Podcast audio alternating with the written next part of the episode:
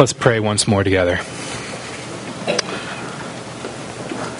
Lord, we come now to your word, and we trust in you that you have inspired these words and that they are true and they speak with authority in our lives.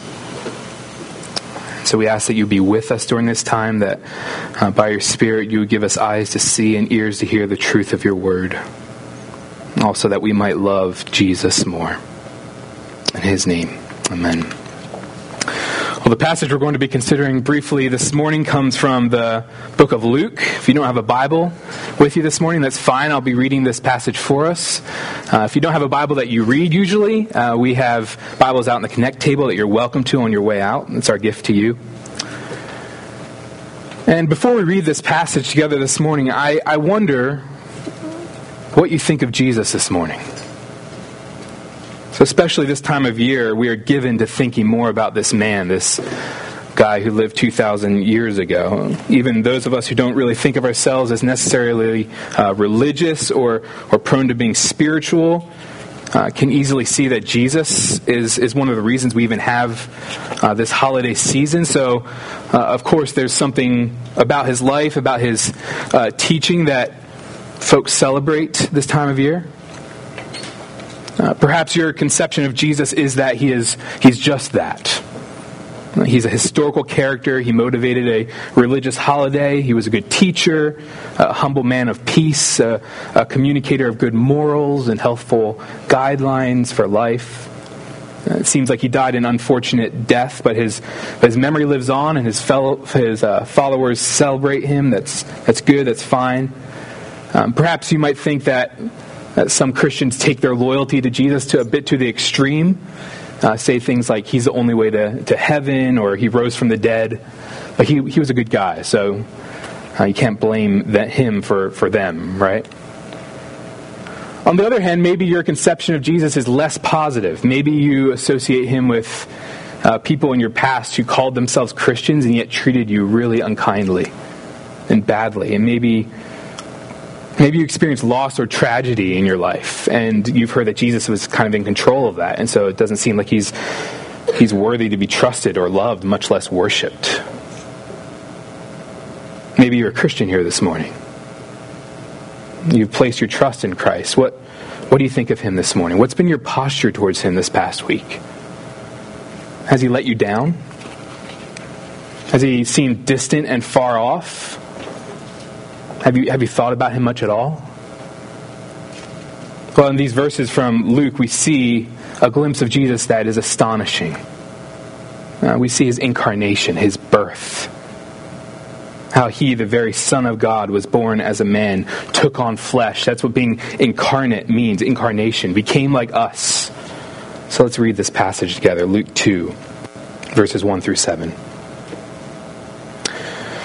In those days, a decree went out from Caesar Augustus that all the world should be registered. Uh, this was the first registration when Quirinius was governor of Syria. And all went to be registered, each to his own town. And Joseph also went up from Galilee, from the town of Nazareth, to Judea, to the city of David, which is called Bethlehem, because he was of the house and lineage of David, to be registered with Mary, his betrothed, who was with child. And while they were there, the time came for her to give birth, and she gave birth to her firstborn son and wrapped him in swaddling cloths and laid him in a manger, because there was no place for them in the inn. So, two things about Christ this morning before we go to our lunch. First, let's think about Jesus' divinity, the truth that he is God. Look there in verse 5. And we see here that Joseph went up to be part of the census by the government uh, he had this woman named Mary that he was betrothed to. And, and back in chapter 1, well, here we see Mary was pregnant. Back in chapter 1, we see the backstory of that pregnancy. And it was not usual. So if you turn back in your Bibles to chapter 1, you'll see starting in verse 26 this uh, account of how an angel appeared to Mary, a virgin, and promised her that she'd give birth to, to a child by the power of the Holy Spirit. And, and who was this child? Verse 31 of chapter 1. And behold, you will conceive in your womb and bear a son, and you shall call his name Jesus. He will be great and will be called the Son of the Most High. And the Lord God will give to him the throne of his father David, and he will reign over the house of Jacob forever. And of his kingdom there will be no end. And then in verse 35, the Holy Spirit will come upon you, the power of the Most High will overshadow you. Therefore, the child to be born will be called Holy, the Son of God. So, who is this child that Mary is carrying in our passage, the one she's about to bring to term and deliver? It's the very Son of God. It's the Son of the Most High. You know, many people of faith, many world religions appreciate Jesus. He was a good person, one we should emulate. But to say that he's this is too far. Uh, for our Muslim friends, for our Jewish friends, the idea that Jesus is God, that, that's unfathomable. God isn't multiple persons. He's not God the Father, God the Son, and God the Holy Spirit. But you can't escape Father, Son, and Holy Spirit here in Luke 1 and 2. The angel makes it abundantly clear. This child will be called the very Son of God, and he'll be born by the Spirit.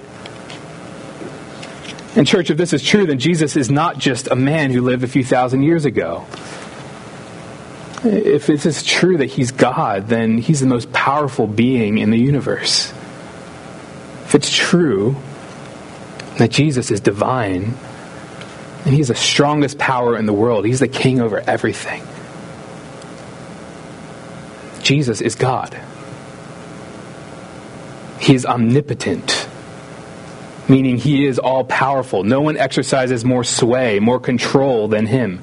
No dictator, no president, no king, no natural force or gravitational pull. Nothing in all the universe is as powerful as Jesus. Uh, Jesus is also omniscient, meaning he knows all things. There's no corner of the earth of which he is not aware. Jesus is also omnipresent, meaning he is everywhere. He observes no limitation or boundary. That's something hard to comprehend, right? Because we bump up against our limitations every second. Uh, we have limitations to what we know, to, to how strong we are, to our mental energy. But, friends, Jesus is God, and he bumps up into no limitations. Uh, one part of the Bible says he upholds the universe by the word of his power. How, how crazy is that? Can't get greater than that. Jesus is God. And it's not like that was something his followers kind of just kind of put on his legacy after he died. Uh, Jesus said this about himself. John 10:30. I and the Father are one, referring to God. If that's not true, then Jesus is not a good teacher. That's a bold-faced lie. But if it is true, and he has all authority. No one is bigger, no one is greater, no one is like Jesus. And so, with that in mind, let's see this second thing before we close about Jesus. Look there in verse 7. And she gave birth to her firstborn son and wrapped him in swaddling cloths and laid him in a manger because there was no place for them in the inn. So, Jesus is God, right? And yet, here we see he was born as a man. He took on himself our nature. He condescended to become like the very people he had created. Jesus, in all his power, became like us. I don't know if you've ever watched the show Undercover Boss. Um, it's a show that is exactly what the title would lead you, lead you to believe it is. It's about high level corporate executives who disguise themselves and go undercover and join their lower level employees to see what the working conditions are like and how business is conducted. So the CFO of Pizza Hut will go flip pizzas, uh, if that's what you do with pizzas, uh, in a local restaurant. And then the president of Honda will go on the assembly line, right? It's a fun watch sometimes, it's painful at other times. Uh, but I think that concept helps us understand a little bit more about what's going on here in Luke 2. Uh, that Jesus, the King of the universe, should humble himself to become like us, should floor us. Uh, but that's not all. Not only was he born as a man, but he was born like this. He was placed in a manger. There was no room indoors. He was born in a barn. I think we romanticize this a lot at Christmas, right? With our nativity scenes and our cozy carols. But it was kind of ugly and kind of gross, I think. And a manger was where animals ate. It was smelly, it was stinky. That's the very place the Son of God chose to enter the world. And that wasn't a mistake. God had planned that all along. Jesus came to us not in all his glory that he deserved. He came to us as a, as a lowly baby, as a humble servant. Another part in the Bible says he didn't account equality with God a thing to be grasped, but emptied himself by taking the form of a servant, being born in the likeness of men. So the king over all, the one greater than Caesar Augustus, the ruler of the known world, greater than any other monarch who has ever lived, became like the weakest of all. I think that's what we should see about Jesus this morning. King of the universe and child in the manger. Creator of all, an infant nursing in a donkey's trough. Why would he choose to be born like this? Well, Jesus came not to be served, but to serve. To give up his life as a ransom for many, for those who are lost in sin, rejecting him. Jesus came to be born a man, to grow, to suffer, to eventually die an undeserved death, falsely accused by those around him, taking on himself the sins of God's people. Like Jason read for us earlier, he came to his own, and his own did not receive him. But for those who did receive him, who believed in his name, he gave the right to become children of God. That's the gospel. That's why Jesus came, so that the, the enemies of God could become his children. The enemies become the sons of God because the Son of God became the enemy. Jesus took all of our sin on himself when he died on the cross, and because of that, we're, we are spared God's judgment for our sin. That's the message of the manger. Jesus has taken all of our weakness on himself so we can be saved. He has been born as a servant so that we could be adopted as sons. Do you see the message of the manger this morning? Jesus is eternal, yet became a man whose days were numbered. Jesus is unchangeable and knows everything, yet became like a boy who kind of had to grow in obedience through suffering, as Hebrews says. Jesus is omnipresent and immense, and yet became constrained by space and separated from his Father. So, brothers and sisters, what do you think of Jesus this morning? Do you see how weak you are? Do you realize how needy you are of this gracious King?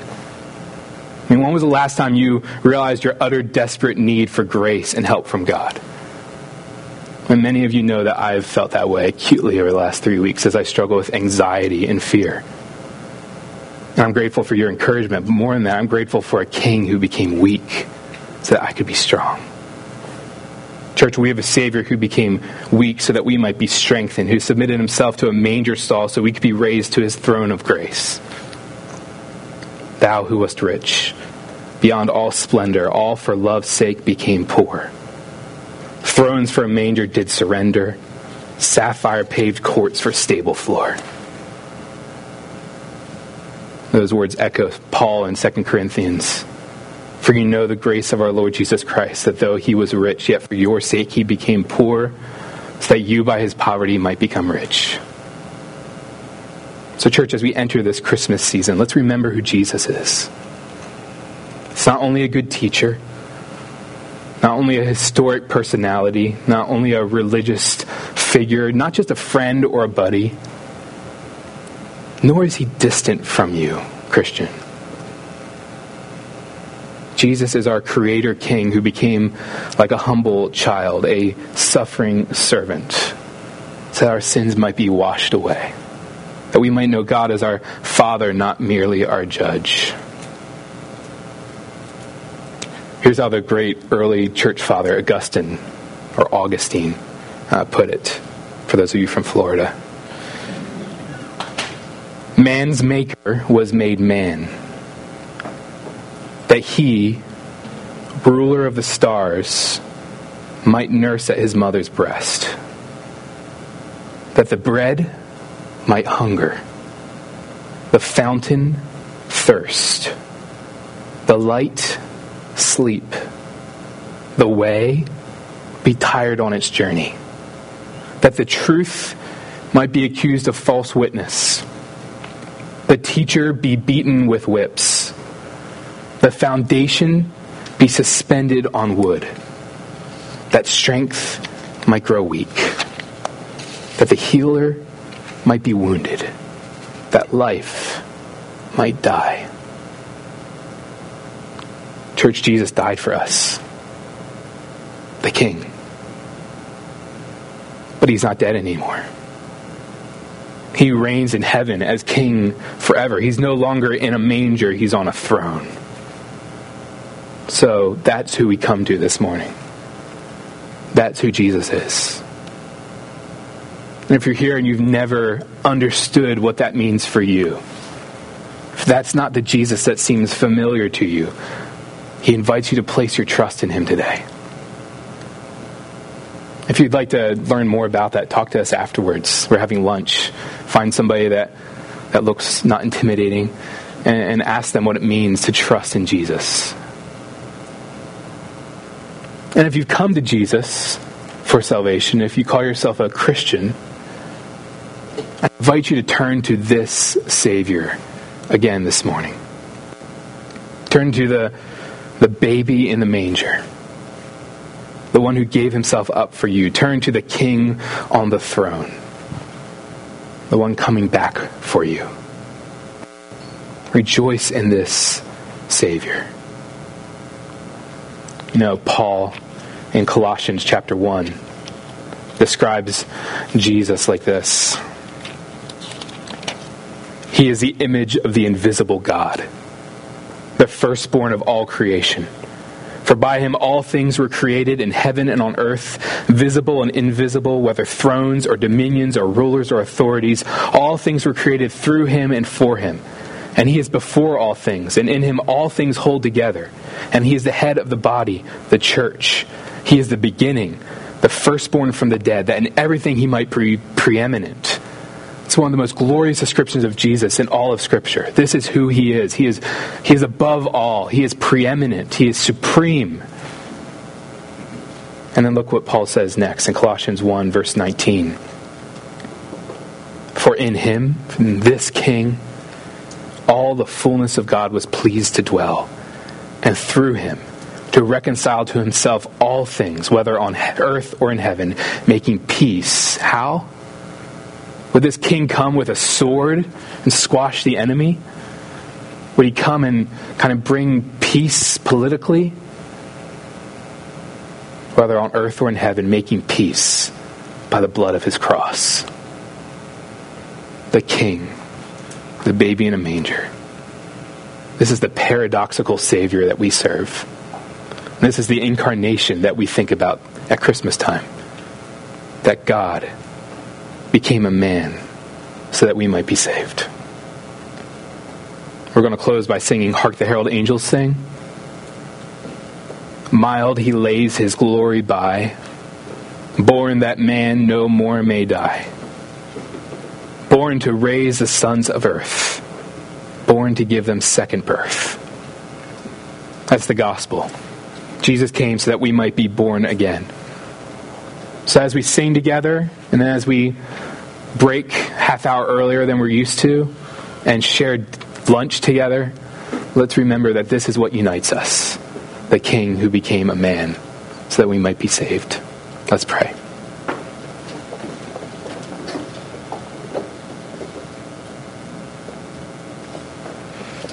Lord, we love you. Thank you for coming to us when we would have never come to you. Thank you for loving us when we hated you, humbling yourself when we lifted ourselves up in pride against you, becoming God's enemy by taking on our sins so that we might become God's children, spotless. Thank you for laying aside your glory so that we might be saved.